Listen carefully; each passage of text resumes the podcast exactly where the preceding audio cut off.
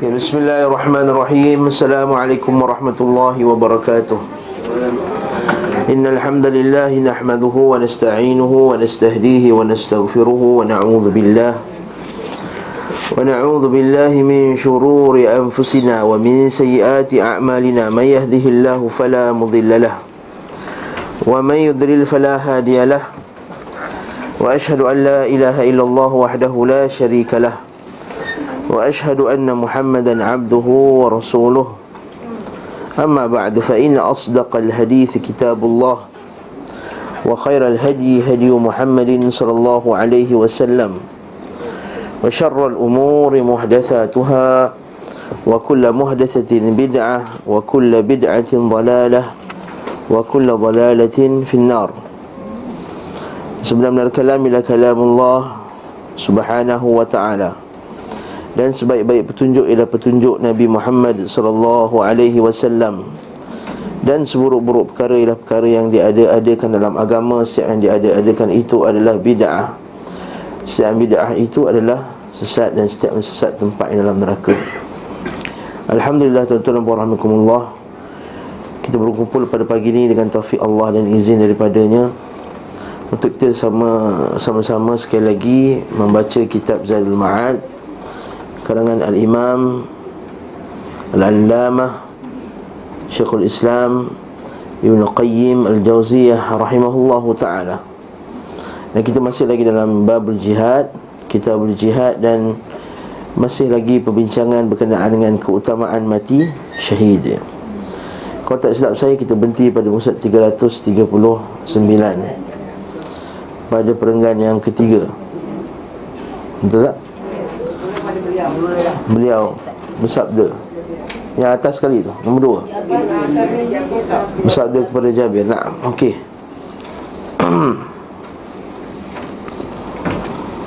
Kata Nabi sallallahu alaihi wasallam, beliau sallallahu alaihi wasallam bersabda kepada Jabir, "Mahukah aku beritahukan kepadamu apa yang dikatakan Allah kepada ayahmu?" Sebab Jabir ini sedih atas kematian ayahnya. Jadi Nabi kata, "Mahukah aku beritahukan kepadamu apa yang dikatakan Allah kepada ayahmu?" Ia menjawab, "Baiklah." Beliau bersabda, Nabi sallallahu alaihi wasallam bersabda, "Ma kallamallahu ahadan illa min wara'i hijab." Tidaklah Allah berbicara dengan seseorang melainkan dari balik hijab. Kan? Hadis Nabi sallallahu alaihi wasallam, entah ketika Isra' dan Mi'raj itu, Nabi sallallahu alaihi wasallam kata apa? Hijabuhu nur fa anna arah.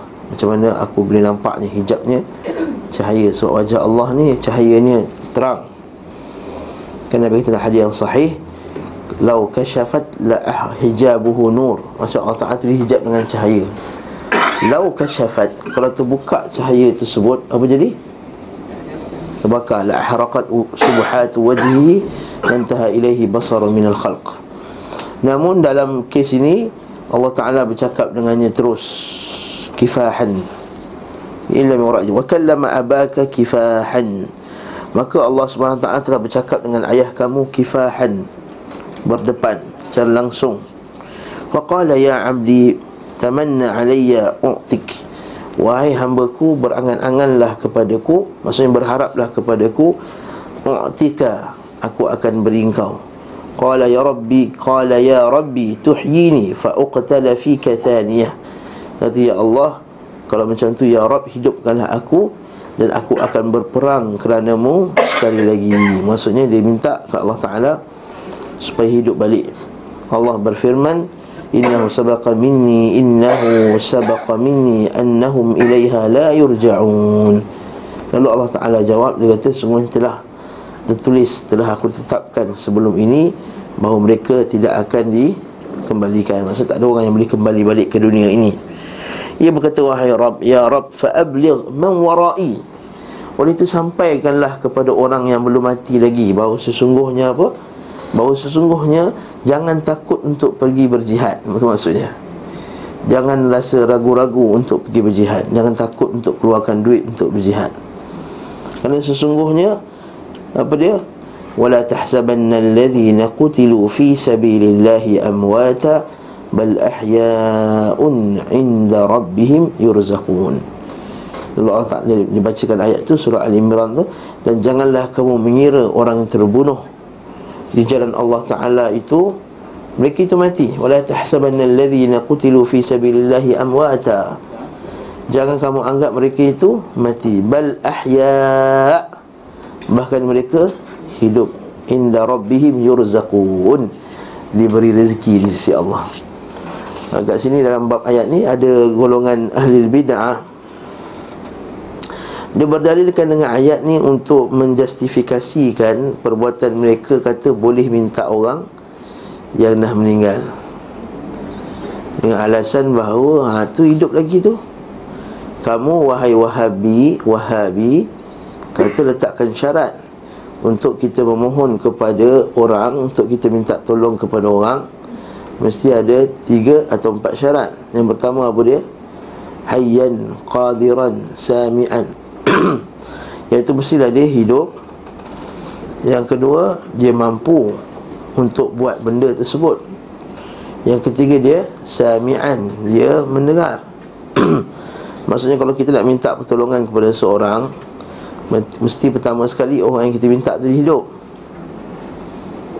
kan? Sebab kalau mati dia tak mampu dah. Yang kedua, mesti dia mampu nak buat benda yang kita minta tu.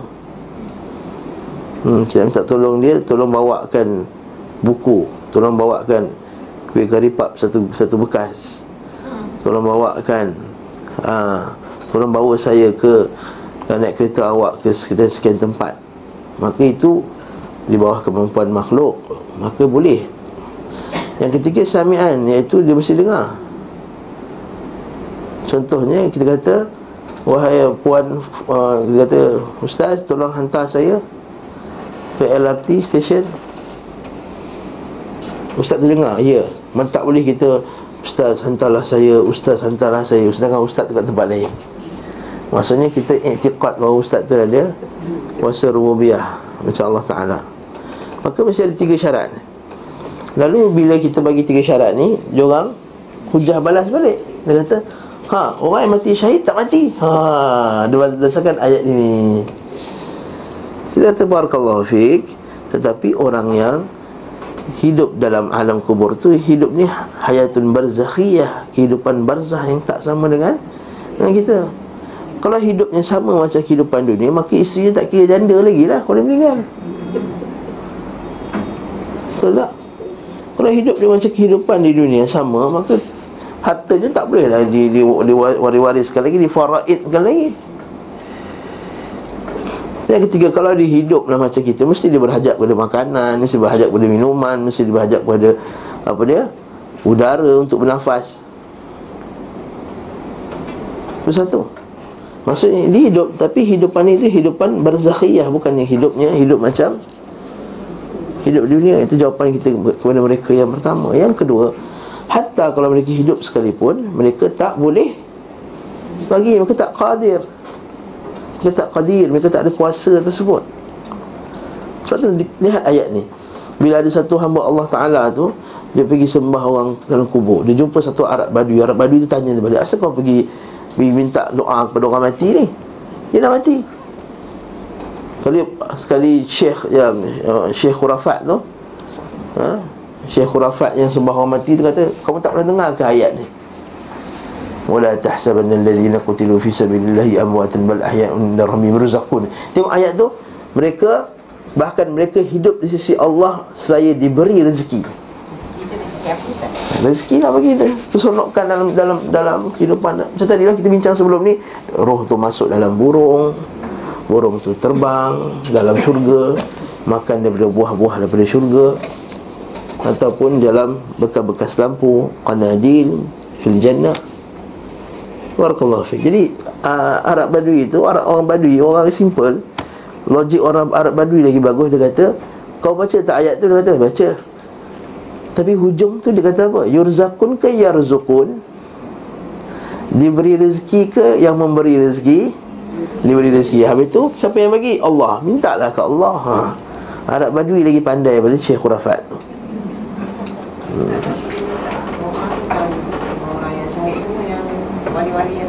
ha, wali-wali tak syahid sekali, dia kata hidup juga. Dia kata ha, dia kata hidup. Sebab itulah tarikat Tijaniyah dan seumpama dengannya, ha, tarikat Chishti, Naqshbandiyah, semua buat cerita khurafat. Botok guru diorang pergi ke mana? Ha, dalam kitab Tabliq tu, ha, kitab Tabliq Wada'il A'mal, diceritakan bagaimana tok guru mereka pergi ke Masjid Nabawi. Lepas tu pergi kubur Nabi, tiba-tiba tangan Nabi keluar. Bagi salam, tangan Nabi keluar. Dia salam tangan Nabi. Ha, dan diceritakan juga oleh Habib Ali Al-Jufri yang datang, selalu datang Malaysia, yang hampa semua ramai-ramai pergi kuliah dia, pergi selawat burdah dia. Ha? Ha, dia untuk cerita, dia kata ha, tok, tok guru kami datang dan bagi salam, dan Nabi keluarkan tangan bagi salam. Tok guru korang ada, tok guru korang ada, ha, tok guru kami ada. Dan peristiwa itu disaksikan oleh berapa orang, dia kata itu tujuh puluh ribu orang. La haula wala quwwata illa billah. La haula wala quwwata illa billah. Nak berdusta, ha? Ha, tak tahulah ni cerita. Eh, jadi ni ayat ni Allah Taala yurzaqun bal ahya'un 'inda rabbihim yurzaqun. Jadi kisah ni Jabir kan, sebab apa ayah dia meninggal dalam perang Uhud, kan? Apa nama ayah? Jabir bin Abdullah. Abdullah nama ayah dia. Yes. Habib tadi Habib apa Ustaz? Habib, Habib Ali Al-Jufri. Al-Khattab. Asyik nak tengok kan, asyik, lepas kelas insyaAllah research, ha? Tulis kat tepi tu dulu, ha? Banyak hadis-hadis yang ada berdusta atas Nabi. Dia kata dalam Sahih Bukhari, dia kata dalam Sahih Muslim, Imam, imam para sahabat pergi kat kubur Nabi dan pergi sapu-sapu kubur Nabi. Berdusta, mana ada hadis disebut dalam Sahih Muslim. Seterusnya, beliau sallallahu alaihi wasallam bersabda ketika saudara-saudara kalian terbunuh di perang Uhud, lamma usiba ikhwanukum bi Uhudin ja'alallahu arwahahum fi ajwafi tayrin khudrin, maka Allah menjadikan roh-roh mereka di rongga-rongga burung hijau. Kat sini dalil bahawa mereka bukannya dibangkitkan dengan jasad mereka sini, maksudnya ini lain, ini hal, ini dalam situasi lain. Itu sebab dia masuk syurga sebelum Rasulullah ke? Tak. Yang pertama sekali akan masuk syurga adalah Rasulullah sallallahu alaihi wasallam. Dalam hadis sahih, bila Nabi dah sampai kat pintu syurga, malaikat yang jaga tu, siapa kamu? Aku adalah Muhammad. Malaikat tu kata, aku diperintahkan untuk tidak membuka pintu ni melainkan untuk engkau dulu. Maksudnya Nabi sallallahu alaihi wasallam lah orang yang pertama buka pintu syurga. Pintu Ustaz ni, dia kata ini bukan masuk dalam jasad dia, dia masuk dalam burung. Maksudnya dalam burung hijau, maksudnya dia bukan dalam keadaan jasad dia sendiri. Maksudnya barakallahu fiik, dia belum lagi dibangkitkan macam orang lain. Sebab bangkit kita semua makruf dengan tiupan yang kedua daripada tiupan sangkakala daripada malaikat Israfil tu. Okey. Burung-burung hijau yang minum dari sungai syurga dan makan dari buah-buahannya dan berlindung di sarang-sarang emas di bawah arasy. Ketika mereka mendapati makanan, minuman dan tempat tinggal yang baik, mereka berkata, wahai sekiranya, ha, dia kata, ya laita ikhwanana, alangkah bagusnya kalaulah saudara-saudara kita, ya'lamuna ma sana'allahu lana, alangkah bagusnya. Maksudnya di situ, alangkah bagusnya jika saudara-saudara kita mengetahui apa yang diberikan Allah kepada kami, agar mereka tidak zuhud dalam jihad. Tidak zuhud maksudnya tidak menjauhkan dirilah, tidak mengurangkan diri daripada melakukan jihad. Itu kata zuhud ni, maksudnya bukan tak semestinya zuhud dengan maksud yang kita faham tu, iaitu apa dia, uh, tidak terlibat dengan urusan dunia, tak tak sibuk dengan dunia. Kita macam kita boleh pakai juga istilah macam kamu ni zuhud sangat dalam daripada membaca kitab-kitab akidah, ha, contohnya asyik nak baca kitab-kitab hadis-hadis dhaif, hadis palsu je. dua puluh empat jam cerita pasal macam nak cek hadis sahih, hadis palsu, tapi tak cek macam nak cek, tapi tak belajar macam nak cek akidah sahih, akidah yang palsu contohnya. Ha, barakallahu fiik. Jadi kat sini yatazahadun, agar mereka tidak berzuhud, lialla yazhadu fil jihad, mereka tidak menzuhudkan diri mereka daripada jihad, wala yanqulu anil harb, dan tidak menghalang diri mereka, menahan diri daripada berperang. Maka Allah Ta'ala berfirman, aku akan menyampaikan hal tersebut daripada kalian, ana uballighuhum ankum. Sebab itulah Allah Ta'ala pun seteruskan uh, turunkan ayat dalam surah Ali Imran tadi yang kita bacakan. Jelas eh maksudnya isu ni.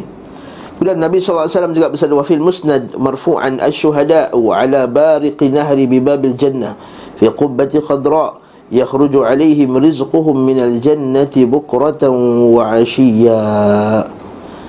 Uh, tidaklah seorang yang mati, orang-orang yang mati syahid dia berada di tepian sungai dari pintu syurga, di dalam kubah hijau, rezeki untuk mereka keluar dari syurga daripada waktu pagi dan dan petang. Naam. Nabi sallallahu alaihi wasallam juga telah bersabda, tidaklah tanah orang yang mati syahid mengering dengan darahnya melainkan telah diperebutkan oleh dua isterinya. Maksudnya apa ni? Ha? Ha? Ah, maksudnya tidaklah tanah orang yang mati syahid mengering dengan darahnya melainkan telah diperebutkan oleh dua isterinya, iaitu dua isterinya dalam syurga. Ha, kan kita kata sebelum ni, ahli syurga ni, ahli jihad fisabilillah, paling kurang dia dapat dua orang isteri, dua orang pasangan, dua orang isteri, ya? Isteri di kalangan ahli syurga. Jadi sebelum tanah tu kering, isteri tu dah ha, dah tarik dia dah. Maksudnya darah tu belum kering lagi, uh, bidadari-bidadari semua dah, dah tarik. Seakan keduanya adalah burung yang kehilangan anaknya di suatu tempat di bumi. Maksudnya nak segera sangat nak nak tarik tu, tak sabar-sabar. ha. Pada tangan setiap salah mereka terdapat satu setel pakaian yang lebih baik dari dunia dan seisinya. Apa setel tu? Haa Hullah, bukan bukan style. Satu set pakaian. Ha. Hullah. Hullah ni maksudnya ada dua dua dua pasangan, atas dengan bawah. Hullatul khadra, atas dengan bawah. Hullah sepasang.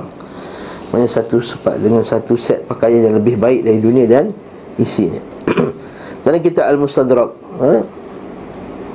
Al-Hakim dan An-Nasa'i diriwayatkan secara marfu', bahawa jika aku terbunuh di jalan Allah, kata Nabi sallallahu alaihi wasallam, lebih aku sukai daripada al-madar dan al-wabar. Apa itu al-madar dan al-wabar? Baca nota kaki lima tujuh enam tu. Itu Ahmad dalam musnadnya, dari An-Nasa'i Kitab Al-Jihad Bab-Tamanni Al-Qatl Fisabilillah. Nampak tak tajuk tu? An-Nasa'i Kitab Al-Jihad Bab At-Tamanni Al-Qatl Fisabilillah. Berharap nak mati pada jalan Allah.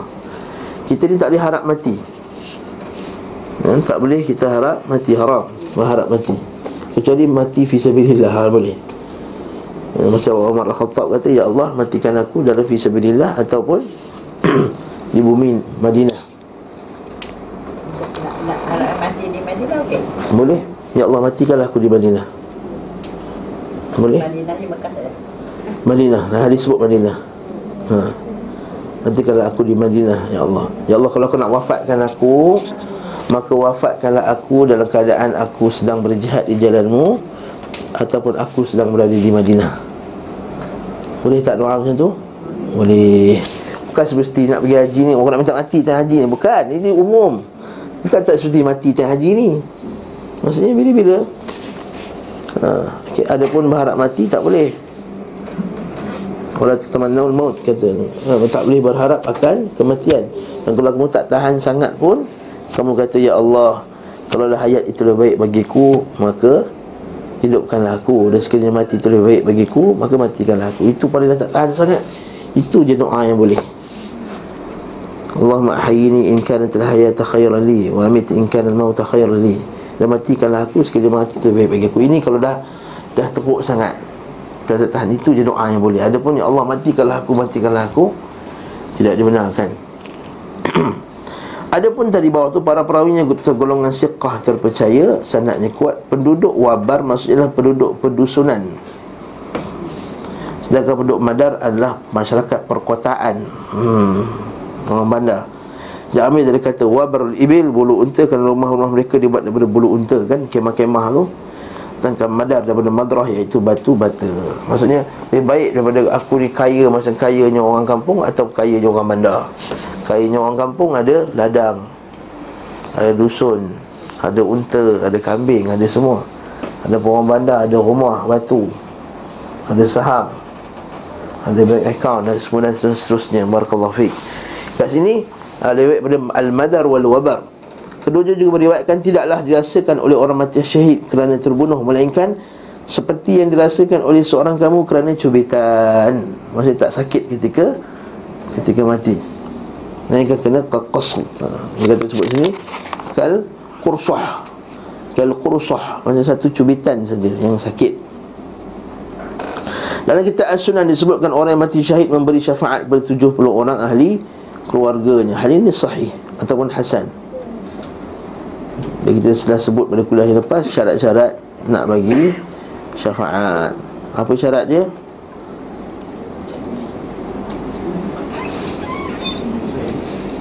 Hmm. Iaitu yang nak bagi syafaat tu mesti dapat izin Allah, dan yang nak terima syafaat itu pun izin Allah. Ha. Dan syafaat ni siapa boleh bagi? Syafaat ni Nabi Muhammad sallallahu alaihi wasallam. Orang salih boleh bagi syafaat, hatta malaikat pun boleh bagi syafaat. Tentang Allah dalam Quran, kami malakin fis samawat. Allah Ta'ala sebut dalam surah An-Najm. Banyak malaikat di langit itu, mereka la tughni syafa'atuhum, tidak memberi manfaat syafaat mereka, illa man ya'dan Ar-Rahman wa yarda. Melainkan siapa yang Allah Ta'ala redha dan Allah Ta'ala izinkan. Orang yang hafal Quran, hafal Quran, wallahu alam. Pada hadis ni ada orang, ada para ulama pertikaikan. Tapi kita yang pentingnya orang-orang beriman boleh bagi syafaat juga pada saudaranya yang lain. Seperti mana hadis Nabi sallallahu alaihi wasallam, Nabi sebut oh, bila orang tu meninggal dan disolatkan oleh empat puluh orang yang tak pernah mensyirikkan Allah. Ya, hadis sahih tu. Maka layak layak dia mendapat syafaat orang mukmin. Ha, syaratnya empat puluh orang yang tak pernah mensyirikkan Allah. Sebab tu kita kena banyakkan kawan yang mengaji akidah ni. Kena, bukan kawan pergi spa je, kawan pergi kalau ngaji akidah ni kena banyak juga. Ha. Kawan gym je kan. Ha, pergi gym, selalu pergi gym, ha, kawan-kawan dia pergi gym. Tak, itu kawan-kawan macam-macam. Tapi kawan yang ngaji akidah ni, tengok siapa yang pergi kelas akidah Selasa Rabu tu, ha, buat kawan ramai. Hmm. Eh, kelas akidah lain. Jadi kita tahu maksudnya akidah ni jaga. Tidak pernah mensyirikkan Allah Ta'ala. empat puluh orang kan senang nak syirik, empat puluh orang tak mensyirikkan Allah, yang tahu tauhid, yang tahu maksud kalimah la ilaha illallah. Jadi layak mendapat syafaat. Naam. Betul Allah Ta'ala Al-Quran juga, fama tanfa'uhum syafa'atu asy-syafi'in, tidak memberi kepada mereka manfaat bagi orang beri syafaat. Maksudnya tidak dapat izin Allah Ta'ala. Hmm. Jadi bukanlah semua orang dapat syafaat. Katakan nak selamatkan keluarganya yang kafir, tak boleh. Kan? Sebab Nabi kata dalam hadis sahih, man as'alun nas bi syafa'atika yaumil qiyamah ya Rasulullah, siapakah orang paling berbahagia syafaat kamu ya Rasulullah? Kata Abu Hurairah tanya, maka Nabi kata man qala la ilaha illallah khalisan min qalbi, siapa ucap la ilaha illallah yang hatinya ikhlas, betul-betul suci akidah dia tu daripada segala bentuk syirik. Ha, itu baru syarat dia nak dapat nak dapat syafaat. Ada orang yang buat syirik, buat bid'ah. Kan? Yang buat syirik, kemudian dapat syafaat Nabi, kemudian dia pergi kubur Nabi, kemudian dia kata uh, madad, madad ya Rasulullah, madad, madad ya Rasulullah, pertolonganmu, pertolonganmu ya Rasulullah, selamatkan kami, mali la aludhu bik, kan, inda zillatil qadami, kan, apa, lebih kurang syair macam tu lah. Kan? Dia kata apa? Dia kata mali la aludhu bik ya akramal khalqi mali la aludhu bik. Ini syair Burdah. Dulu ada orang satu hamba Allah Ta'ala hantar buku tu kat kami, ustaz tolong cek buku ni okey ke tak. Buku ni buku syirik, Burdah. Ha, oh, ustaz saya dah sebarkan kat atas kat kelas. La haula wala quwwata illa billah. Kat Sen Taklim pula tu dia sebarkan. Ha, kalau dah sebarkan jadi macam mana cara bertaubat dia? Wajib dia kena minta balik buku tu. Kalau orang tak nak beli, dia kena beli pada buku tu, pada orang tersebut. Sebab apa nak apa? Nak tebus balik kesalahannya. Bahaya. Ha, Allah, dia dah sebarkan, dah, dah print banyak-banyak, dah sebarkan, ha, dah, dah kelang kabut. Macam mana ustaz, dia nak nangis, dia cakap itu kat kita orang. Macam mana ustaz, dah macam mana ni, dah syirik. Ha, kita kata, itulah dulu nak sebarkan, tanyalah ustaz dulu. Okay. Naam, betul, jangan belajar campur-campur. Ha, banyak kali disebut dah. Jangan belajar rojak. Tahu maksud belajar rojak? Makan rojak okey, belajar rojak tak boleh. Belajar rojak maksudnya saya nak dengar dua-dua lah ustaz. Ha, ini semua ha, saya ni jenis yang objektif ustaz. Ha, saya dengar dua-dua, kemudian saya buat pertimbangan. Ha, ada satu hamba Allah Ta'ala, saya tak sebut namanya. Lain-lain tak datang pun kelas-kelas ahli sunnah. Kelas Arab datang. Ha, tu masa kelas Arab kita bantai-bantai sikit-sikit bagi dia kena sikit tu. Ha. Ha. Tapi masa kelas akidah, kelas apa semua tak datang. Allahul musta'an. Jadi orang mati syahid memberi syafaat pada tujuh puluh orang ahli keluarganya. Naam. Ahli keluarga yang terdekat. Dalam musnad disebutkan syuhada paling utama. Ah ha, ini pula level-level syuhada. Ha, levels of syuhada tak sama. Dalam sebab apa kan hadis Nabi sebut ha, sesungguhnya dalam syurga itu sesungguhnya ahlul jannah yatara'awnal ghuraf, akan melihat-lihat kerudukan bilik-bilik mereka, level-level mereka, kama tara'awnal al-kawkab ad-durri. Ya, seperti mereka melihat kepada bintang-bintang. Ha, litafadhuli bainahum, kerana mereka itu berbeza-beza levels. Ya. Sampai kata sebagian para sahabat, ya Rasulullah, yang tinggi itu hanyalah untuk al-anbiya. Nabi kata bal bala, bahkan untuk man amana billah wa saddaqu wa man amanu billah wa saddaqul mursalin. Sesungguhnya itu adalah untuk orang yang beriman kepada Allah dan membenarkan Rasulnya. Maksudnya betul-betul dia ikut Rasulnya sallallahu alaihi wasallam.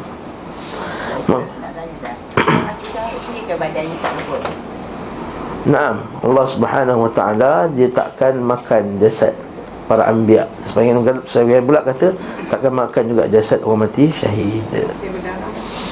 Wallahu a'lam bissawab. Ada yang ditunjukkan yang dia orang korek balik. Ha, dia korek balik jasadnya. Bahkan kita pernah dengar kat cerita-cerita kisah-kisah masa Mekah dulu, Madinah dulu nak buat nak buat reconstruction balik Madinah. Bila nak korek, nak buat jalan, tiba-tiba ada jumpa mayat yang masih lagi elok apa semua. Ini kita kata semoga Allah Ta'ala termasuk dalam apa yang Nabi sebut lah. Jasadnya tak tak dimakan bumi. Jasadnya tak dimakan bumi. Naam.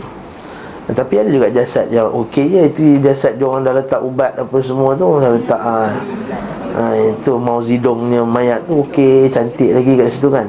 Itu tak kira lah. Itu apa? Ini yang dalam tanah. Naam. Jadi syuhada itu ada. Paling utama adalah mereka menceburkan diri dalam barisan perang dan tidak memalingkan wajah-wajah mereka hingga terbunuh. Maksudnya tidak memalingkan wajah maksudnya apa? Ha, tak tak patah balik, ha, tak lari. Allah Ta'ala kata dalam Quran dalam surah Al-Anfal tu, ya ayyuhallazina amanu idza laqitum fi'atun fathbutu. Nabi kata idza laqi, Allah Ta'ala sebut dalam Quran dalam surah Al-Anfal ayat empat puluh lima, idza laqitum fi'atun, bila kamu berjumpa dengan musuh, dah depan-depan musuh, fathbutu, kena tegak. Tetap. Tak boleh, maksud dah tak boleh nak, nak patah balik dah. Sebab kalau patah balik, masa tu apa jadi? Termasuk dosa besar. Haa, Nabi kata ijtanibu sab'al mubiqat, jauhilah kamu akan tujuh dosa yang menghancurkan. Al-isyraku billah was-sirh wa qatlun nafs allati harramallahu illa bilhaq. Kan, makan, buat syirik, buat sihir, bunuh jiwa yang yang tak patut kamu bunuh, wa akul malal yatim, makan harta anak yatim. Kan, lepas tu dan bunuh uh, dan juga watawalli yaumaz zahf, berlari ketika perang, watawalli, berpaling ketika hari perang, wa qadful muhsanat al-ma'ilat, wa qadful muhsanat, dan juga dia menuduh orang-orang perempuan yang baik berzina. Dia antara tujuh dosa besar, iaitu paling besar sekali ialah tawalli yaumaz zahf. Kemudian Allah Ta'ala kata apa? Wadhkurullaha kathira, dan ingatlah Allah Ta'ala banyak-banyak. Ingatlah Allah Ta'ala banyak-banyak. Sebab itulah ketika jihad dia suka diam. Nabi sallallahu alaihi wasallam dalam hadis sahih, Nabi kata innallaha yuhibbus samt fi thalath, sesungguhnya Allah Ta'ala itu suka kita diam dan berzikir kepada Allah pada tiga tempat. Yang pertama, inda tilawatil Quran, ketika baca Quran. Yang kedua, inda zahf, ketika depan musuh. Yang ketiga, inda janazah, yang ketiga, ketika dengan jenazah.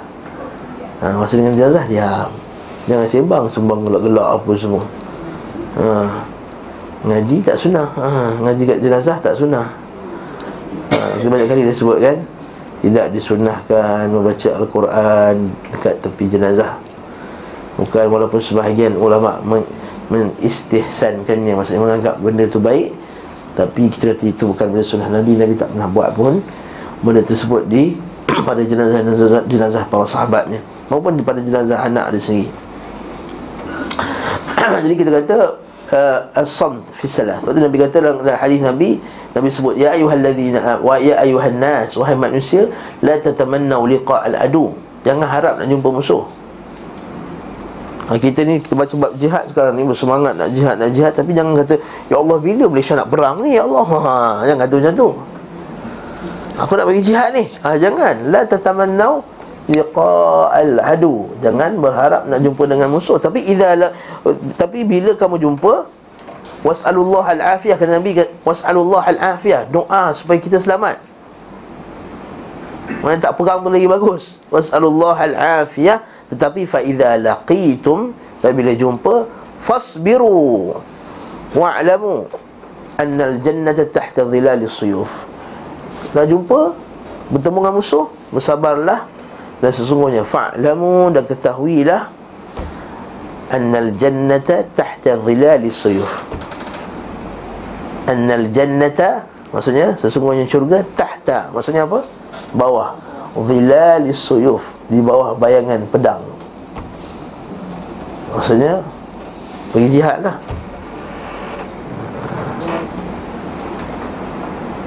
Ha?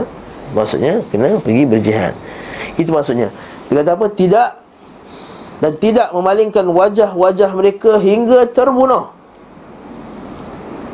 Mereka itu yang akan berada di kamar-kamar tinggi di syurga yang tersebutkan dalam hadis sahih. Inna fil jannati mi'atu darajah, sebenarnya syurga ada seratus darjat.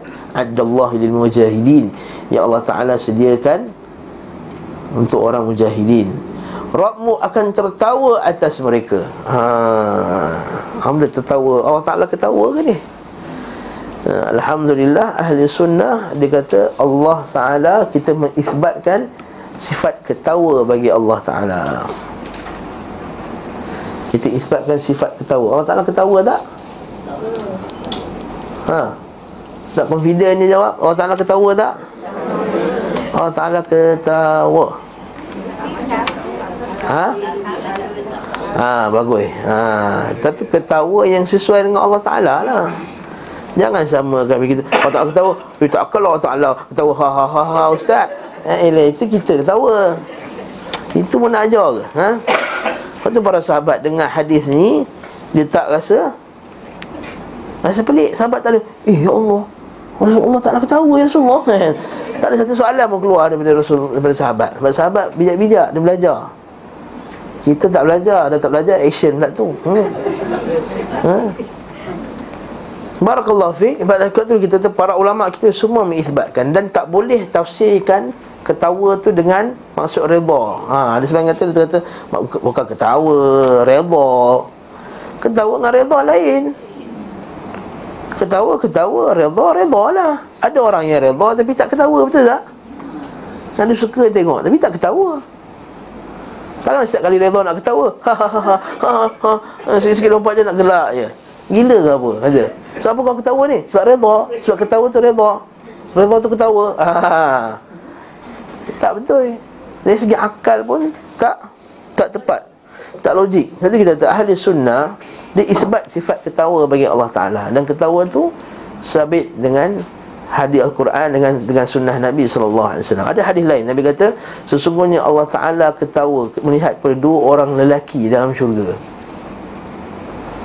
Eh, kata yadhakullahu rajulan yuqtal ahaduhuma al-akhar, yaqtul ahadun akhar, iaitu lihat dua orang lelaki yang saling berbunuh dulu. Dua orang lelaki ni saling berbunuh, dan satu lelaki ni dibunuh pula. Yadkhulanil jannah, tapi dua-dua ni masuk syurga. Yuqatil hadza fi sabilillah, yang lelaki ni bunuh orang ini yang asal dia kafir, dia bunuh lelaki yang seorang lagi. Lalu yang terbunuh ni mati syahid. Yang membunuh ni masuk Islam. Bila masuk Islam, dia pula terbunuh mati syahid pula. Ha. Dia kata, "Eh, bukan kau ke dulu bunuh aku dekat dunia dulu? Bukan kau ke dulu bunuh aku? Memang aku bunuh. Bukan kau dulu kafir ke bunuh aku?" Ya betul. Tapi lepas tu aku masuk Islam. Bila aku pula mati terbunuh fi sabilillah. Allahu akbar. Boleh tak berlaku macam ni? Boleh, ni kena Allah Ta'ala.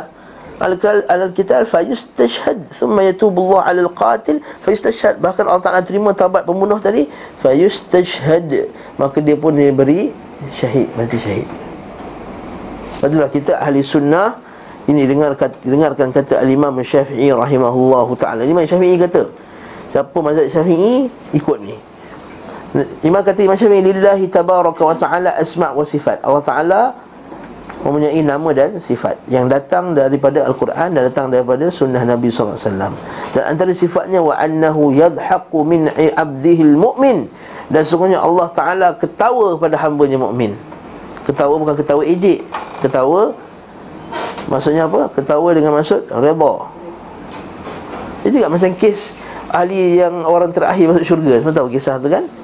Dan nak dekat, nak dekat, nak dekat, minta ya Allah nak dekat je, nak bau je, nak nak nak jauh je, kan? Akhirnya Allah Ta'ala ketawa. Lalu dia kata, ya Allah, Engkau Tuhan aku yang telah ciptakan aku, jangan mainkan aku ya Allah. Maksudnya dia faham, ketawa. Lepas tu kata Imam Abu Bakar Al-Ajurri atau Imam Ibn Khuzaimah, dia kata apa? Bab zikru isbati dhahki Rabbina Azza wa Jal, bab mengisbatkan bahawa Allah Ta'ala ketawa bila sifatin tasifu dhahkihi dhahkihi tadhahkahu jalla sana'ah, tanpa kita bincangkan bagaimana ketawanya. La wala yushabbih dhahikuhu bidhahkil makhluqin, dan juga tidak sama ketawanya dengan ketawa tawaan makhluk. Dan ketawa ni macam dia, macam itulah. Dan bahkan kita beriman bahawa dia ketawa sebagaimana Allah Subhanahu wa ta'ala telah ajarkan kita, dan kita diam tentang bagaimana cara ketawa Allah. Okey. Hmm. Hmm. Masa perang perang Uhud lah, yang ada Hamzah nombak tu. Hmm. Uh, katanya yang nombak tu akhirnya masuk Islam dan pergi perang lagi dan bertolong. Saya menang Wahsi. Wahsi yang bunuh Hamzah. Kemudian Wahsi dia pergi masuk Islam. Dan dia dah pergi jihad, pergi lawan nabi-nabi palsu semua tu. Dan dia terbunuh. Wah, maksud, tak, Wahsi tak mati-mati syahid. Wahsi mati biasa, mati yang orang biasa. Tapi maksudnya dia dah taubat dan dia pergi jihad. Abu Sufyan, sampai buta sebelah matanya, pergi jihad. Walaupun dulu orang yang paling, dia lah merancang pembunuhan Nabi sallallahu alaihi wasallam. Naam. Barakallahu fiik. Jadi kat sini kita kena faham masalah ni, iaitu Allah subhanahu wa taala boleh bagi hidayah kepada siapa yang dia nak. Macam kes yang Nabi laknat kan, tiga orang yang buat perancangan yang menyebabkan Nabi terjatuh dalam lubang. Lalu Nabi kata, bagaimana nak akan akan berjaya satu kaum yang telah menyakiti Rasulnya. Lalu Nabi melaknat. Lepas tu Nabi belum belum turun lagi larangan melaknat. Nabi melaknat mereka, lalu Allah Ta'ala tegur. Laisa laka minal amri syai'un ayyatuba alaihim aw yu'adzibhum fa innahum zalimun. Bukan urusan kamu wahai Muhammad, semoga Allah Ta'ala nak taubatkan mereka ataupun nak azab mereka. Walillahi mulku samawati wal ardi, yaghfiru liman yasha' wa yu'adzibu man yasha'. Allah Ta'ala tu milik langit dan bumi. Dia nak ampunkan siapa dia nak, dan Allah Ta'ala nak. Dan jadikan cerita tiga orang tu, dua masuk Islam yang Nabi laknat. Daripada tiga, dua masuk masuk Islam. Allahu akbar. Ini masa permulaan Islam lah. Masa perang Uhud lah. Dah tahun perang Uhud dah. Masa perang Uhud tu, masa Nabi dah patah punya rongga tu, masa dia marah sangat. Allahu akbar. Dari sini kita dalil bahawa Allah Ta'ala boleh bagi hidayah pada siapa yang dia dia nak. Jadi jangan putus asa. Nah, setakat dia tak nak pergi kelas Hasan Taklim lagi, jangan kata, ah dia ni tak adalah bila, tak lecah dah, nak mampu dia ni. Ya. Nah, jangan macam tu. Maksudnya kita sentiasa ada harapan yang baik kepada orang tersebut. Tapi bukanlah maksudnya bila kita berharap orang baik, bagi kita tak tegur dia pula. Ha, macam setengah orang kata, eh jangan kata dia salah, mana tahu dia dapat hidayah. Tak, dia salah, dia salah lah. Zamihan sesat, kita cakap zamihan sesat. Apa masalahnya cakap zamihan tu tak betul? Ustaz jangan cakap macam tu, Ustaz dia ni kalau tahu dapat hidayah. Dapat hidayah tu lain cerita. Dapat hidayah kita kita doakan. Sekarang kita doakan semoga Allah Ta'ala bagi dia hidayah, ataupun Allah Ta'ala bagi dia balasan atas kejahatan dilakukan kepada ahli sunnah. Ha, itu contohnya. Bukan mestinya oh jangan doakan, tak. Nabi doakan kepada orang yang buat salah, kepada buat buat jahat, buat perbuatan jahat, kata sahabat, Allahumma alaiki birra'al birra'al wa zakwan wa usayyatil jahiliyah. Ya Allah, ke atas kamulah urusan untuk menghabiskan golongan ar-ra'al, iaitu puak yang menyakiti, yang bunuh sahabat, wa zakwan, dan puak zakwan yang menyakiti para sahabat, wa usayyatil jahiliyah, dan kalangan orang jahiliyah yang derhaka. Jadi barakallahu fiik, boleh tak doa? Boleh. Sebab Allah Ta'ala menghapuskan kejahatan mereka. Allahumma kfinihim mimma syi'ta, ya Allah, cukupkanlah kami, mana cukupkanlah kami, selamatkanlah kami daripada kejahatan mereka. Boleh. Dan kita sentiasa doa benda tersebut. Semoga Allah Ta'ala menghalang orang yang, yang melakukan kejahatan ke atas ahli ahli sunnah. Naam. Tak doa yang lepas azan tu untuk kita minta syafaat. Siapa yang Nabi kata siapa yang lepas masa azan dia jawab azan macam mana muazin sebutkan, kemudian diselawatkan Nabi, kemudian dia baca doa Allahumma rabba hadhi da'wati tamma ila akhiri, maka Nabi kata wajabat lahu syafa'ati yaumal qiyamah, maka wajib ke atas dia syafaat aku akhirat kelak. Wajib ke atas dia syafaat aku akhirat kelak. Ini kelebihan orang yang jawab azan dan baca doa. Waktu kita ni digalakkan masa azan tu kita jawab. Walaupun memang bukannya suruh diam je, ha, diam, diam, diam, azan, azan, ha, tengah menyanyi-nyanyi, azan, diam, hmm. Bukan macam tu. ha, ha, ha, Ada pula hadis palsu pula. Siapa masa azan tak diam, maka nanti berat nanti akhirat kelak, ha, berat, susah nak mati.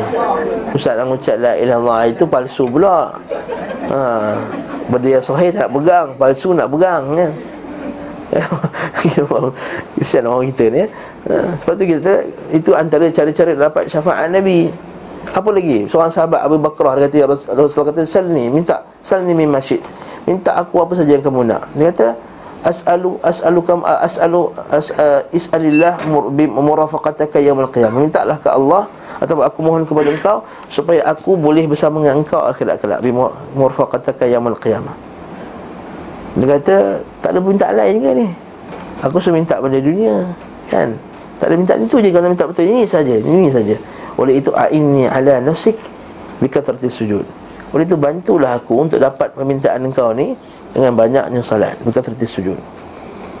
Menunjukkan bahawa Nabi sallallahu alaihi wasallam dia kata okey, yang dia kata okey terus ya sama. Sebab menunjukkan bahawa Nabi sendiri tak ada kuasa, bukan di tangannya untuk dia tentukan siapa nak bersama dengan dia dan siapa tak bersama dengan dia. Okay. Dan juga orang yang paling dekat dengan Nabi, akrabu minni manzilan yaumil qiyamah, iaitu siapa?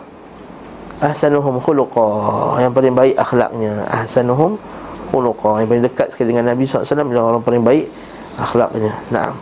Orang perempuan pun boleh dekat, insya-Allah dekat dengan Nabi sallallahu alaihi wasallam, dengan dekat yang tidak, yang dekat yang sesuai lah dengan kedekatan. Ha, takkan nak dekat melekat pula, tak sesuai, ya? Dekatnya sesuai, macam tuan-tuan sangat dekat, perempuan sangat dekat. Dekatnya sesuai dengan Dengan makamnya. Dan jika Rabbmu tertawa untuk seseorang di dunia, maka tidak ada hisab bagi orang tersebut. Masya Allah. Hadis lima tujuh sembilan, salatnya sahih. Dalam kitab yang sama juga disebutkan syuhada itu ada empat golongan. Laki-laki mukmin yang keimanannya baik lalu bertemu musuh. Maksudnya iman dia bagus dan dia perang. Ia membenarkan Allah hingga terbunuh. Saddaqullah hatta yuqtal. Maka mereka ni orang iman ni benar sampai terbunuh. Itulah manusia yang mengangkat leher-leher mereka kepadanya. Ha, ini terjemahan harfiah, eh? Maksudnya orang yang Allah Ta'ala angkatkan kepalanya, maksudnya Allah Ta'ala angkatkan martabatnya. Itu maksudnya. Kalau Allah Ta'ala tarik leher dia, angkat leher, bukan macam tu. Bila kita baca ni kadang-kadang orang tu terjemahkan secara harfi, okay? Kan? Dia kata pertama sekali apa dia? Iaitu Allah Ta'ala wa rafa'a Rasulullah sallallahu alaihi wasallam ra'sahu hatta waqa'a wa dalla yarfa'u ilaihi an-nas a'naqahu. Maka Allah Ta'ala naikkan dia, tinggikan dia, sehingga kan Rasulullah sallallahu alaihi wasallam mengangkat kepalanya sampai terjatuh dia punya songkok je, kalan sawah, kopiah dia. Sebab Nabi, kita bincang dulu kan, Nabi pakai macam-macam. Nabi pakai serban dengan kopiah, Nabi pernah pakai kopiah tanpa serban, Nabi pernah pakai serban tanpa kopiah, Nabi pernah tak pakai kopiah dan tak pakai serban. Kalau bukan dua puluh empat jam macam tu sama macam tu. Tu ada budak-budak sekolah, budak Mak Tafi main bola pakai serban, apa hal? Ha. Tak kena tempat lah nak tunjuk warak pun. Ya. Maknanya kita ni sesuai macam Nabi sallallahu alaihi wasallam, manusia Nabi pernah pakai serban dengan topi besi. Ha. Nabi pernah pakai macam yang Arab Saudi pakai tu. Ha. Kan Nabi pakai kopiah dan tak ikat, tak ikat, tak ikat dia punya uh, serbannya. Naam. Maka kita kata terjatuhlah Rasulullah punya songkok ni, qalansarah. Laki-laki mukmin yang keimanannya baik dan betul memusuh, seakan-akan kulitnya dipukuli duri-duri pohon talh. Lalu datang kepadanya anak panah menyasar dan membunuhnya. Maka ia berada di, di tingkat yang kedua. Okey. Seorang laki-laki mukmin yang keimanannya baik tapi mencampurkan antara amalan salih dan yang buruk. Ha. Yang ni orang yang kedua, ketiga. Iaitu dia perangai buruk tapi dia jihad fisabilillah. Ha. Macam kita kan ada orang yang bersemangat nak buat kerja Islam, tapi kadang-kadang dia sendiri pun ada bercampur-campur baik dengan buruk. Khalatu amal uh, khalatu amal, uh, amal salih kan kata orang dalam Quran tu, mereka campurkan amalan mereka dengan baik dengan buruk. Lalu seorang lelaki mukmin yang keimanannya baik mencampurkan amalan salih dan buruk, ia bertemu musuh dan membenarkan Allah hingga terbunuh. Maka dia berada di tingkatan yang ketiga. Dan laki-laki mukmin yang telah melampaui batas atas dirinya, maksudnya buat dosa besar, tapi dia pergi berjihad, dia bertemu musuh dan membenarkan Allah hingga musuh, maksudnya iman dia benar, dia tak tak tak bertukar imannya, maka dia berada di tingkatan yang ke keempat. Maksudnya ikut level lah, maksudnya level ni berdasarkan apa sekarang ni? Iman dan amal soleh. Sebab itulah kita, kita kata banyak kali kita sebut, amal salih kita tidak boleh memasukkan kita ke dalam syurga. Kan? Dan sebanyak kali kita sebutlah hadis yang sahih Nabi sebut, tak adalah seorang itu dimasukkan ke dalam syurga dengan amalan salih yang dilakukan. Tetapi amalan salih boleh bantu dari segi level kita dalam syurga. Boleh bantu dari segi level dalam dalam dalam syurga. Naam. Seterusnya, dalam kitab Al-Musnad dan Sahih Ibn Himban disebutkan, orang-orang yang terbunuh ada tiga golongan. Laki-laki mukmin yang berjihad dengan harta dan jiwa di jalan Allah hingga ia bertemu musuh lalu memerangi mereka hingga terbunuh, iaitu orang mati syahid diuji. Yang kedua, itulah orang mati syahid yang diuji dalam kemah Allah di bawah arasnya. Ia tidak dilampaui para nabi kecuali satu tingkatan, maksudnya satu level dia, nabi atas dia. Laki mukmin yang kedua pula yang menceburkan diri dalam dosa-dosa dan kesalahan, ia berjihad dengan diri dan harta jalan Allah hingga terbunuh. Ia berperang hingga terbunuh, maka itulah yang disucikan di mana dosa-dosa dan kesalahannya dihapuskan. Sungguhnya pedang telah menghapuskan kesalahan-kesalahan darinya. Ia dimasukkan daripada pintu syurga mana saja yang dia kehendaki. Pintu syurga ada berapa? Lapan. Besar mana pintu syurga? Dan sebagai hadis sebut pintu syurga daripada Mekah ke Basrah, daripada Mekah ke Basrah, Iraq sana tu. Pintu syurga besar daripada Mekah ke Basrah. La haula wala quwwata illa billah. Ya. Besar gila pintu syurga. Sebagainya lebih utama dari sebagainya lainnya. Kemudian laki-laki munafik yang berjihad dengan diri dan hartanya hingga terbunuh, lalu ia berperang jalan Allah hingga terbunuh, sungguh ia berada di neraka.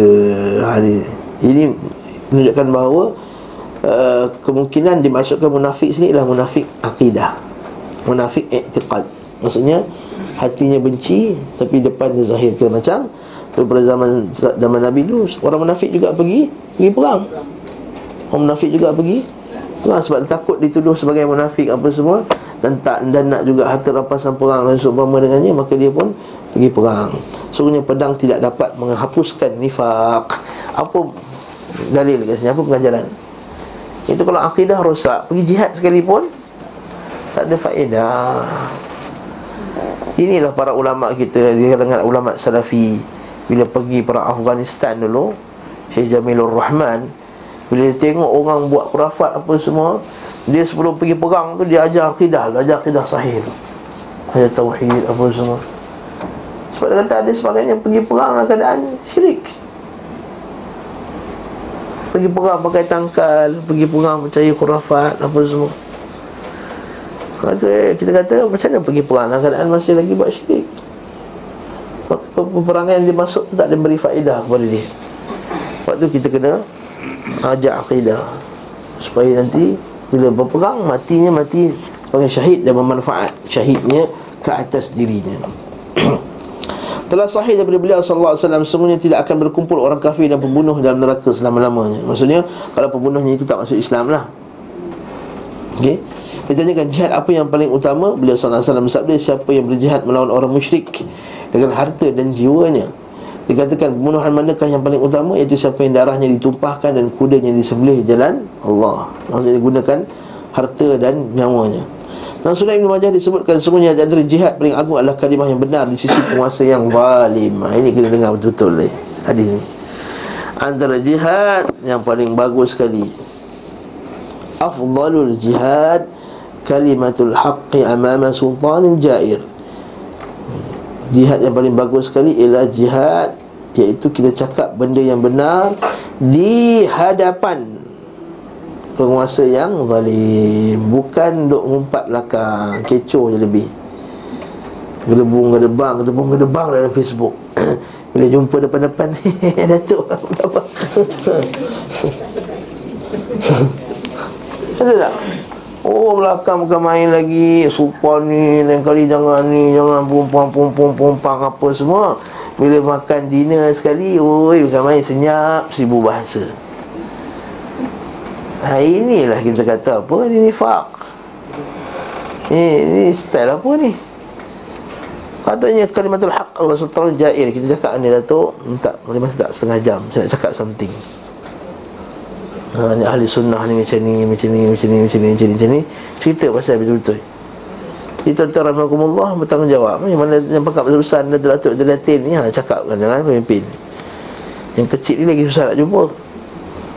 Ha, siapa ada link kepada pemimpin-pemimpin besar, sila sampaikan kami kepada link tersebut. Ha, boleh kan, pengarah ke apa ke, boleh kita sampaikan. Sebab kita kata inilah kalimatul haq amama sultanin jair. Betul ulama salaf dulu buat benda yang sama. Dia hantar surat, dia jumpa, dia bercakap. Ha? Bukan seperti orang zaman sekarang.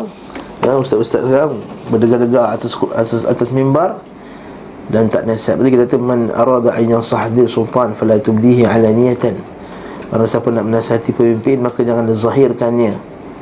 Maka tariklah tangan dia, nasihat dia secara berdua. Ini maksud amama sultanil jair. Ini maksudnya menasihati mereka di depan pemimpin yang zalim. hmm. Sebab cakap belakang semua boleh buat. Ada setiap tarik satu Syawal, duduk kedai mamak empat jam boleh cerita pasal pemimpin zalim. Tapi cuba kau cakap depan depan ni, aku jumpa kau jumpa Agong, boleh cakap tak? Ha, tu terketar-ketar, terketar-ketar, engkau lah cakap, engkau lah cakap. hmm, Paling kuat pun senyum macam sebut tadi lah. Tersenyum-senyum, tersengih-sengih, salam. Okey, ini bukan di antara ahli sunnah mencara. Jadi kita faham, hadis ni antara jihad yang paling agung kalimah yang benar di sisi penguasa yang zalim. Maksudnya adalah dia pergi cakap depan-depan dengan penguasa tadi. Dia bukannya menimbulkan persepsi yang buruk terhadap pemerintah. Okey. Tengok jet dia, tengoklah ini, tengoklah itu. Okey.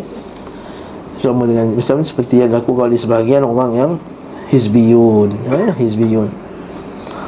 Telah sahih daripada beliau sallallahu alaihi wasallam, semuanya sekelompok daripada umatku berperang dan sentiasa berada di atas kebenaran. La tazalu ta'ifatun min ummati zahirina ala haqq. Maksudnya Nabi sallallahu alaihi wasallam sebut akan ada sekelompok yang umatku berperang akan sentiasa berada di atas kebenaran.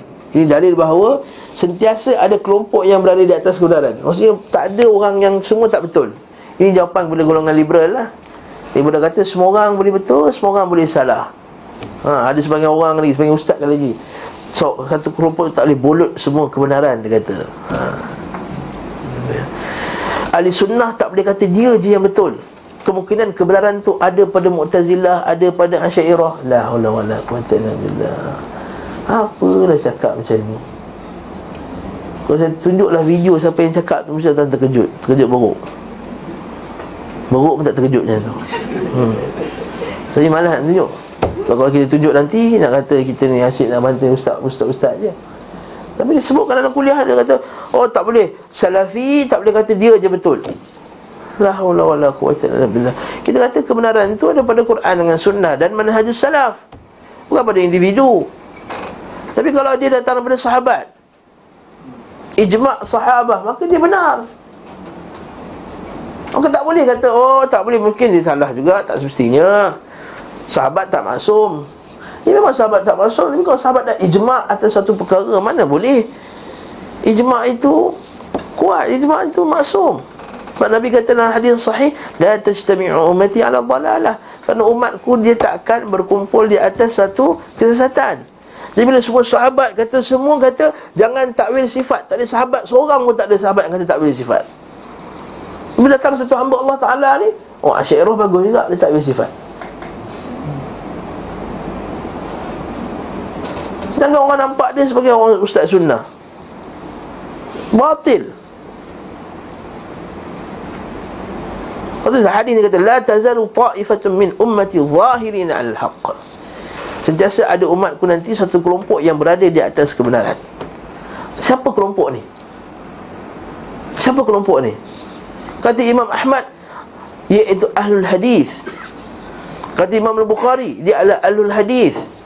Kata Imam Malik, kata kalau bukanlah ahlul hadis, aku tak tahu siapa yang layak ambil gelaran ni. Maksudnya akidahnya alul hadis. Bukan alul hadis ni siapa mengaji hadis, bukan. Yang mengaji hadis ni macam-macam. Alul hadis di sini ialah orang yang berpegang kepada akidahnya ahlul hadis pada zaman salaf dulu. Ini maksudnya akidahnya Imam Bukhari, akidahnya Imam Ahmad, akidahnya Imam Muslim, akidahnya Imam Ibn Khuzaimah, akidahnya Imam ni, semua itu maksudnya ahlul hadis ataupun ahlul athar ataupun yang kita panggil Salafi. Inilah dia. Dan Salafi bukan satu kelompok. Sebab ada orang kat luar sana ni puak-puak Salafi, puak-puak Salafi. Tak, Salafi itu ialah Muslim. Seorang Islam ialah seorang Salafi. Seorang Salafi ialah seorang Islam. Makin kuat Salafinya, makin kuat Islamnya. Makin kuat Islamnya, makin kuat kesalafiannya. Orang tak boleh kata, oh ni Salafi Yayasan Taklim, ni Salafi Baitul Salam, ni Salafi. Ini nak pecah belahkan umat Islam. Naam. Faham tak ni? Tercenggang semua. Berat, berat. Ha? Berat? Ha? Faham tak ni? Ha? Ahlul hadis, ini ahlul hadis. Kelompok daripada umatku akan berperang. Berperang di sini tak seperti berperang dengan senjata, itu berjihad, menegak kebenaran. Zahirina 'alal haqq, berada di atas kebenaran. Bahkan dengan riwayat memang disebut berperang, tuqatiluna 'alal haqq. Tidak memudaratkan mereka orang yang mengabaikan mereka. La yadurruhum man khalafahum wala man khadalahum. Maksudnya tidak memudaratkan mereka orang yang mengabaikan mereka dan orang yang menyelisihi mereka. Maksudnya ada mereka kelompok ni, ada orang akan lawan dia, tapi tak boleh bagi mudarat kepada mereka. Tak bagi mudarat ni maksudnya apa? Adakah mereka tak sakit tak? Imam Ahmad sakit, dipukul. Baca kisah Imam Ahmad, ha? Orang baca Google kisah Imam Ahmad. Dia dipukul sampai pingsan, ha? Sampai pingsan. Sedangkan umur yang masa dah lima puluh tahun, lima puluhan, dekat enam puluhan, dipukul sama pingsan dalam rumah. Sampai dia kata, aku dah tak sedar dah, aku tak solat ketika tu. Dia kata, tak sedar. Cuma Allah Ta'ala bagi dia karamah sampai dia kata, begitu aku sebab tu sampai nak lucut dah seluruh aku, nak terbogil lah. Tapi Allah Ta'ala bagi, dia bagi dia karamah, tak, tak lucut kain dia tu, tak jatuh. Macam kisah Imam Ahmad, eh, sebab khalifah masa tu. Allahu Akbar. Adakah maksudnya tidak mudarat kepada mereka? Maksudnya mereka tak sakit, tak mereka sakit. Tak mudarat kepada mereka, tak mudarat kepada akidah yang dia bawa. Imam Ahmad tetap tegar. Lepas tu lagi dia kata, umat ini pada kata para ulama' diselamatkan kerana ada dua imam. Kita kata Abu Bakar As-Siddiq ketika ridah, ketika orang murtad. Dan kita Imam Ahmad ketika orang semua difitnah dengan uh, mengatakan Al-Quran itu makhluk. Al-Ma'mun ni, zaman Al-Ma'mun ni kita semua belajar Al-Ma'mun.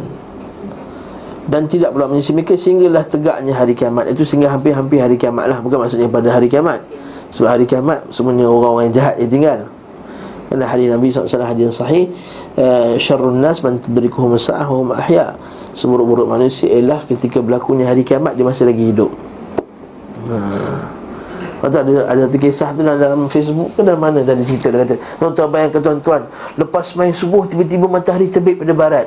Mana boleh, tak logik. Nampak tak kisah tu apa problem dia? Lepas main subuh, bayangkan tuan-tuan, lepas main subuh tiba-tiba tuan-tuan melihat matahari terbit pada barat. Oh, perasaan ni cerita ceramah.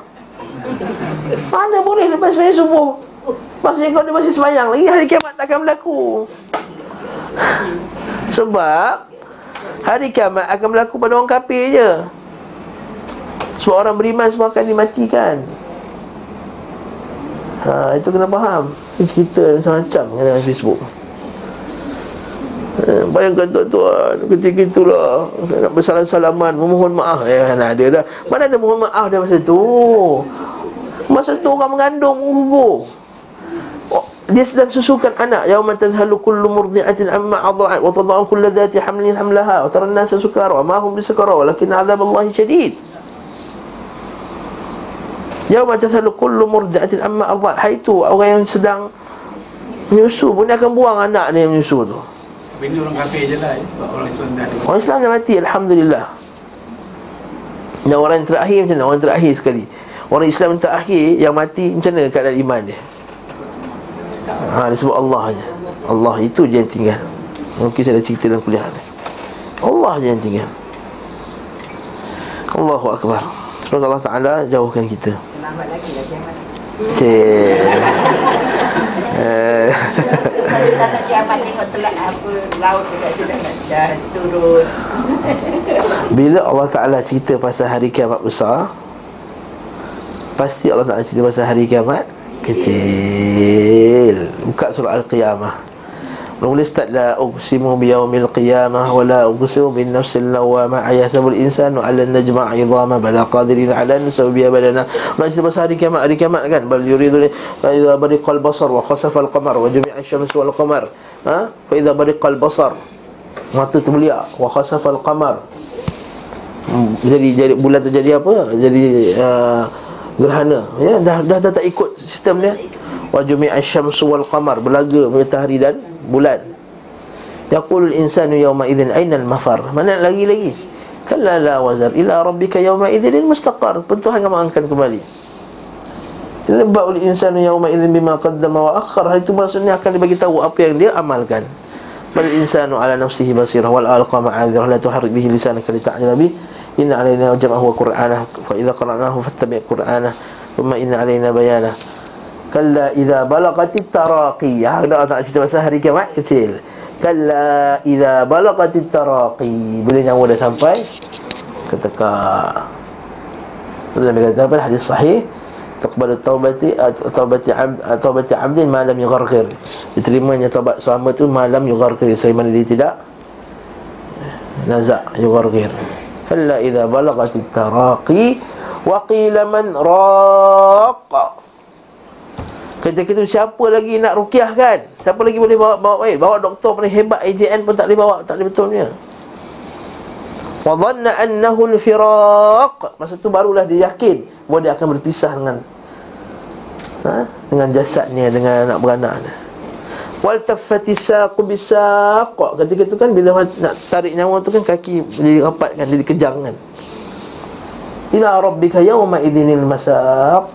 Ketika tu dia akan jumpa Tuhannya. Fala saddaqa wala salla walakin kadzdzaba wa tawalla. Tapi dia berpaling. Thumma dhahaba ila ahlihi yatabatta awla laka faula ila akhir surah. Pada kata Nabi sallallahu alaihi wasallam bila orang tanya dia bilakah hari kiamat, kan Nabi tunjukkan, Nabi tunjukkan orang yang grup tu. Nabi tunjuk pada budak yang paling kecil sekali. Bila budak dia dah nyanyuk, dah tua, sampailah kiamat. Qamat qiyamatu, maka telah sampailah kiamat engkau. Maksudnya Nabi menamakan mati tu dengan kiamat. Jadi jangan happy sangat kiamat jauh lagi. Kiamat kita besok, entah petang ni, entah kejap lagi. Maka kata Allah Ta'ala kata, kalla ya, ya laitaha kanatil qadiyah. Ya laitaha, celakalah kanatil qadiyah, kematian itu telah menghukum aku. Kematian telah menghukum aku. Ma aghna anni maliyah, halaka anni sultaniyah, khudhuhu faghulluh, thumma al-jahim salluh. Ha, kematian dah habis. Masa tu lah barulah sibuk. Betul Allah Ta'ala kata apa? Kematian itu al-yaqin. Kematian itu adalah al-yaqin. So, masa tu baru yakin yang dia akan bertemu Allah. Ustaz, yang pada sini mana mati yang mesti? Naam.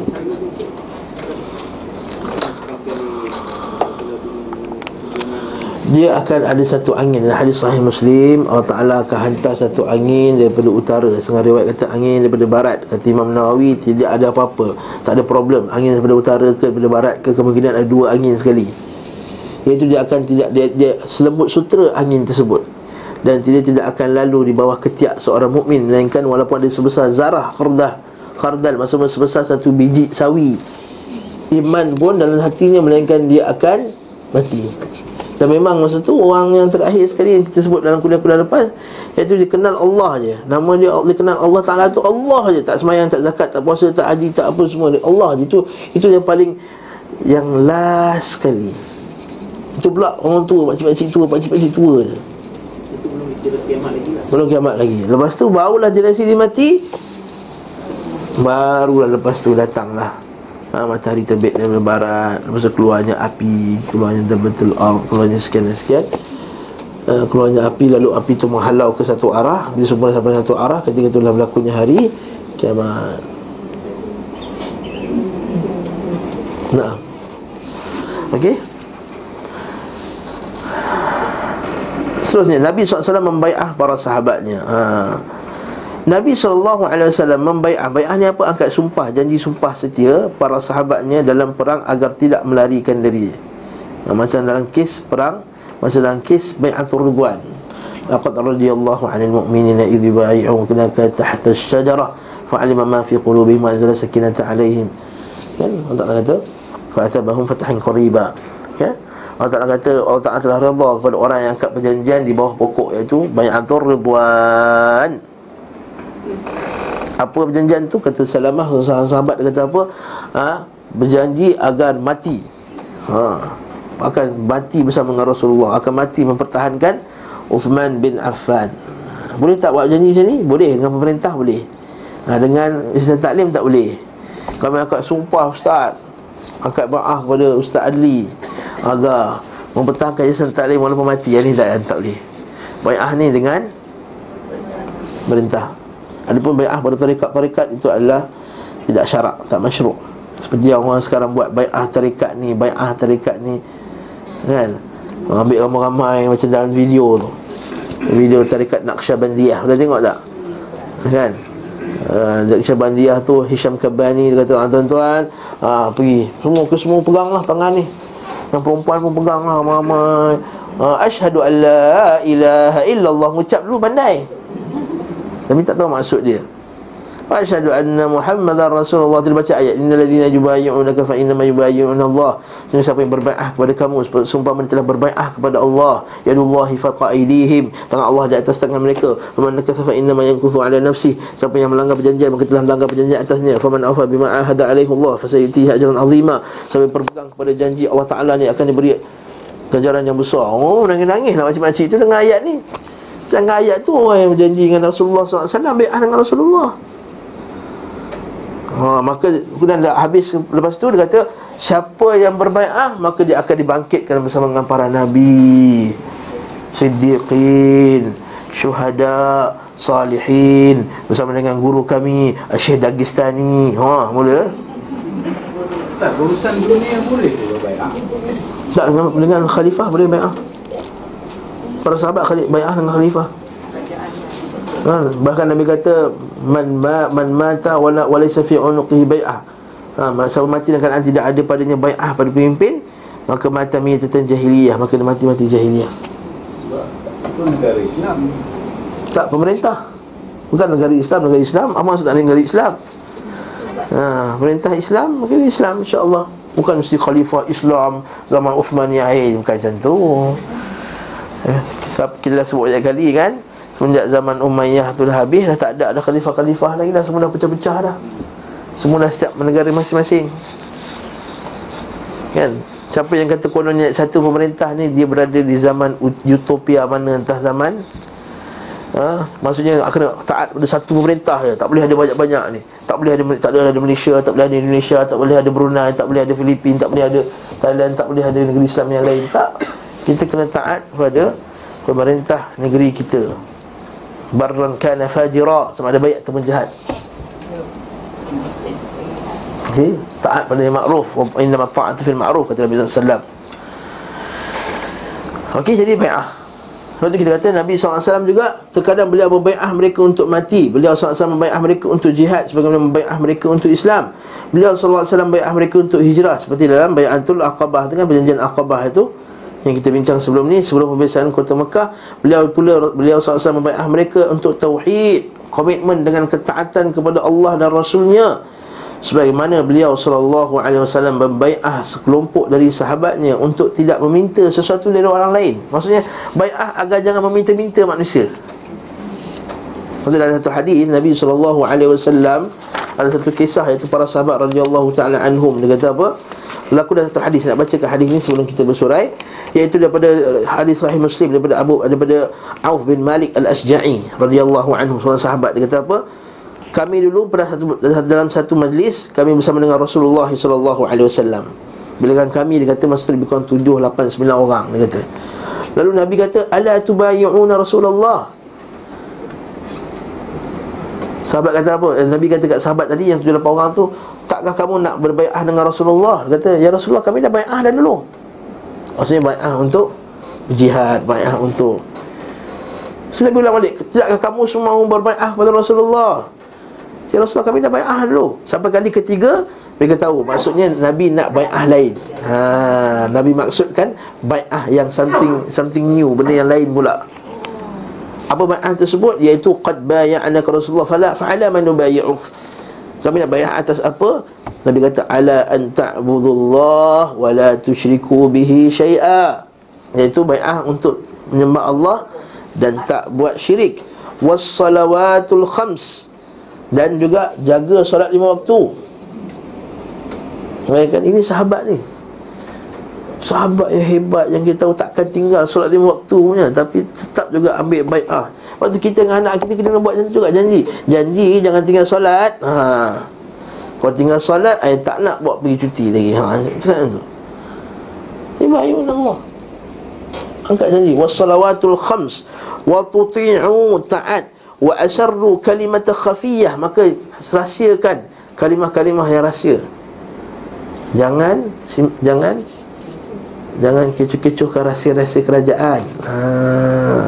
Simpan rahsia negara Islam, simpan maklumat-maklumat yang sulit ke atas umat Islam. Ini tak semua nak cerita pasal WikiLeaks, semua nak bagi kat WikiLeaks. ha. Kalau benda tersebut boleh mudarat yang buruk kepada negara kita lebih besar, lebih baik kita betulkan dengan cara yang rahsia daripada cara kita bagi orang kafir. Konon-kononnya nak nak sebarkan keburukan, akhirnya tersebar habis rahsia-rahsia orang Islam, habis semua. Duit-duit yang bantu orang Islam dulu secara rahsia, duit-duit apa semua. Maka nak nak betulkan ada cara Islam, ada cara Islam. Tidak nak bunuh nyamuk bakar kelambu.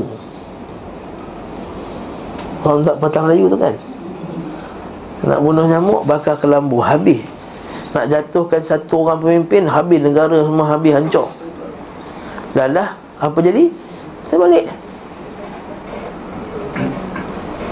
Terbalik Iraq, Libya, Tunisia, Allah musta'an. Mesir, Mesir tak macam dulu lagi dah. Cuba tanya sahabat-sahabat kita kat Mesir, mana macam dulu? Lebih demokrasi ke Mesir? Lah, Allah, Allah, Allah, tak. Syria, Yaman, Allahu Akbar. Yaman paling sedih sekali, Allahu Akbar. Yaman sedih, tentera Allah. Sekarang ni teruk Yaman. Kononnya nak jatuhkan satu orang tak, yang tak demokratik, Ali Abdullah Saleh, tiga puluh tahun jadi jadi menteri menteri paling, presiden paling lama sekali dalam dunia. Ali Abdullah Saleh tu kalah Muammar Gaddafi, paling lama sekali, sejak dia muda sampai dia tua. Kononnya tak demokratik. Ha? Sekarang apa jadi kat Yaman? Ha? Ha? Tengok tu apa jadi kat Universiti Ustaz Adli. Kesian, habis hancur universiti dia, Jamiatul Iman, tempat yang tempat Ustaz Fasan belajar dulu dan march, tempat Syekh Muqbil, hancur. Mati dua orang, orang Malaysia, budak Seri Malaysia, budak Kedah, mati kat sana. Tapi tak cerita lah, sebab apa tak cerita benda ni. Ha, di Eden, hancur. Sana'a dah jadi, letak gambar Khomeini dekat atas. Gambar Khomeini letak dekat billboard. Ha, dah demokrasi sangat. Ha, okay. Lepas dia kata apa? Tuti'i wa asar kali wa asar kalimat khafiyah. Dan simpan benda-benda yang boleh menyebabkan kita ni bahaya, negara kita, umat Islam berbahaya, dalam keadaan bahaya. Wala tas'alunan nas syai'a. Dan juga bai'ah supaya jangan suka meminta-minta kepada manusia. Ha. Walaqad ra'aitu, kata Auf bin Malik Al-Asja'i, kata aku pernah lihat sebahagian sahabat sampai dia punya apa? Kalau benda jatuh daripada dia punya tangan, assault, itu apa dia? Cambuk, nak cambuk kuda kan, tinggi kuda tu jatuh, dia takkan suruh tu orang tu angkat kan, dia turun sendiri dan dan angkat. Laku pada zaman Abu Bakar As-Siddiq. Tentulah Abu Bakar As-Siddiq jatuh, yang masukkan Auf bin Malik ni Abu Bakar As-Siddiq lah. Kata Abu Bakar As-Siddiq, kenapa lah kau tak suruh je orang angkat kan, bawah tu senangnya angkat. Tak, dia turun. Kata sebab apa? Kami dah berbai'ah kepada Rasulullah sallallahu alaihi wasallam agar tidak meminta-minta kepada manusia. Ha, tapi benda ni orang tak faham. Mak-mak tahfiz lah yang paling banyak minta-minta duit kat tepi jalan. Allahuakbar. Okey. Ha. Dah tamat eh. Dah nak lambat tamat ni, ya. Okey. Bila Sauban, may takaffal tu, kata Nabi sallallahu alaihi wasallam dah hadir sahih, dia kata may yatakaffal li alla yas'alan nas syai'a. Siapa yang boleh jamin dekat aku yang dia tak akan minta orang satu, apa-apa benda pun, maka atakaffalu lahul jannah, maka aku akan jamin bagi dia syurga. Ha, jangan minta kat orang. Itu kata, ada satu kitab tu, kitab oleh Syekh Muqbil. Bagus kitab tu, mungkin kita boleh buat, buat ceramah khas. Tajuk dia Dhammul Mas'alah, mencela perbuatan meminta-minta. Yang kita sebutkan Abu Hurairah radhiyallahu anhu, apa tu, dia kata sesungguhnya demi Allah aku pernah dipijak-pijak leher aku di antara uh, mimbar Rasulullah dan dengan rumahnya, kerana orang sangka aku ini gila. Sesungguhnya demi Allah aku tak gila, tetapi aku dah lapar sangat. Kan? Sebab lapar sangat. Ha, kita sikit-sikit minta, sikit-sikit minta. Untuk sendiri lah, kalau untuk kebajikan, patutnya kalau bajikan tu persatuan kita sendiri. Kalau kalau minta untuk orang lain tak apa. Dia kata tolonglah bantu dia ni. Ha, itu lain cerita. Kita dia kata siapa yang boleh untuk third party tu tak masalah. Tapi untuk kita, ha, kita ada persatuan. Persatuan kita bantu orang miskin tentunya. Tapi kita asyik duduk minta, eh, tuan-tuan, berilah bantuan kepada kami tuan-tuan. Semua tuan-tuan, tuan-tuan. Ha, itu tak boleh. Ha, ini jangan. Ini benda ni tak dicela. Bahkan kata Syekh Muqbil tu dalam kitab tu kata, bahkan ada orang lebih teruk lagi. Dia kata sesungguhnya tolonglah kami, masjid kami nak buat bangunan untuk rumah-rumah untuk ni. Rupanya rumah dia lah maksudnya. Ha. Banyak tahu macam tu. Banyak saya sebutnya kali dalam kuliah ni dah. Tuan-tuan, mari kita nak buat program dakwah di Sabah. Dia kumpul duit dakwah di Sabah. Rupanya dia nak pergi jalan-jalan Sabah, duduk hotel, makan sedap-sedap, bayar mahal-mahal. Dia dakwah dia apa? Dia bagi ceramah satu dua tempat je, kemudian dia kata dakwah.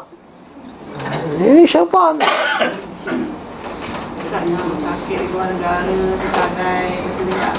Ha, ha, itu kalau dia sahih memang betul.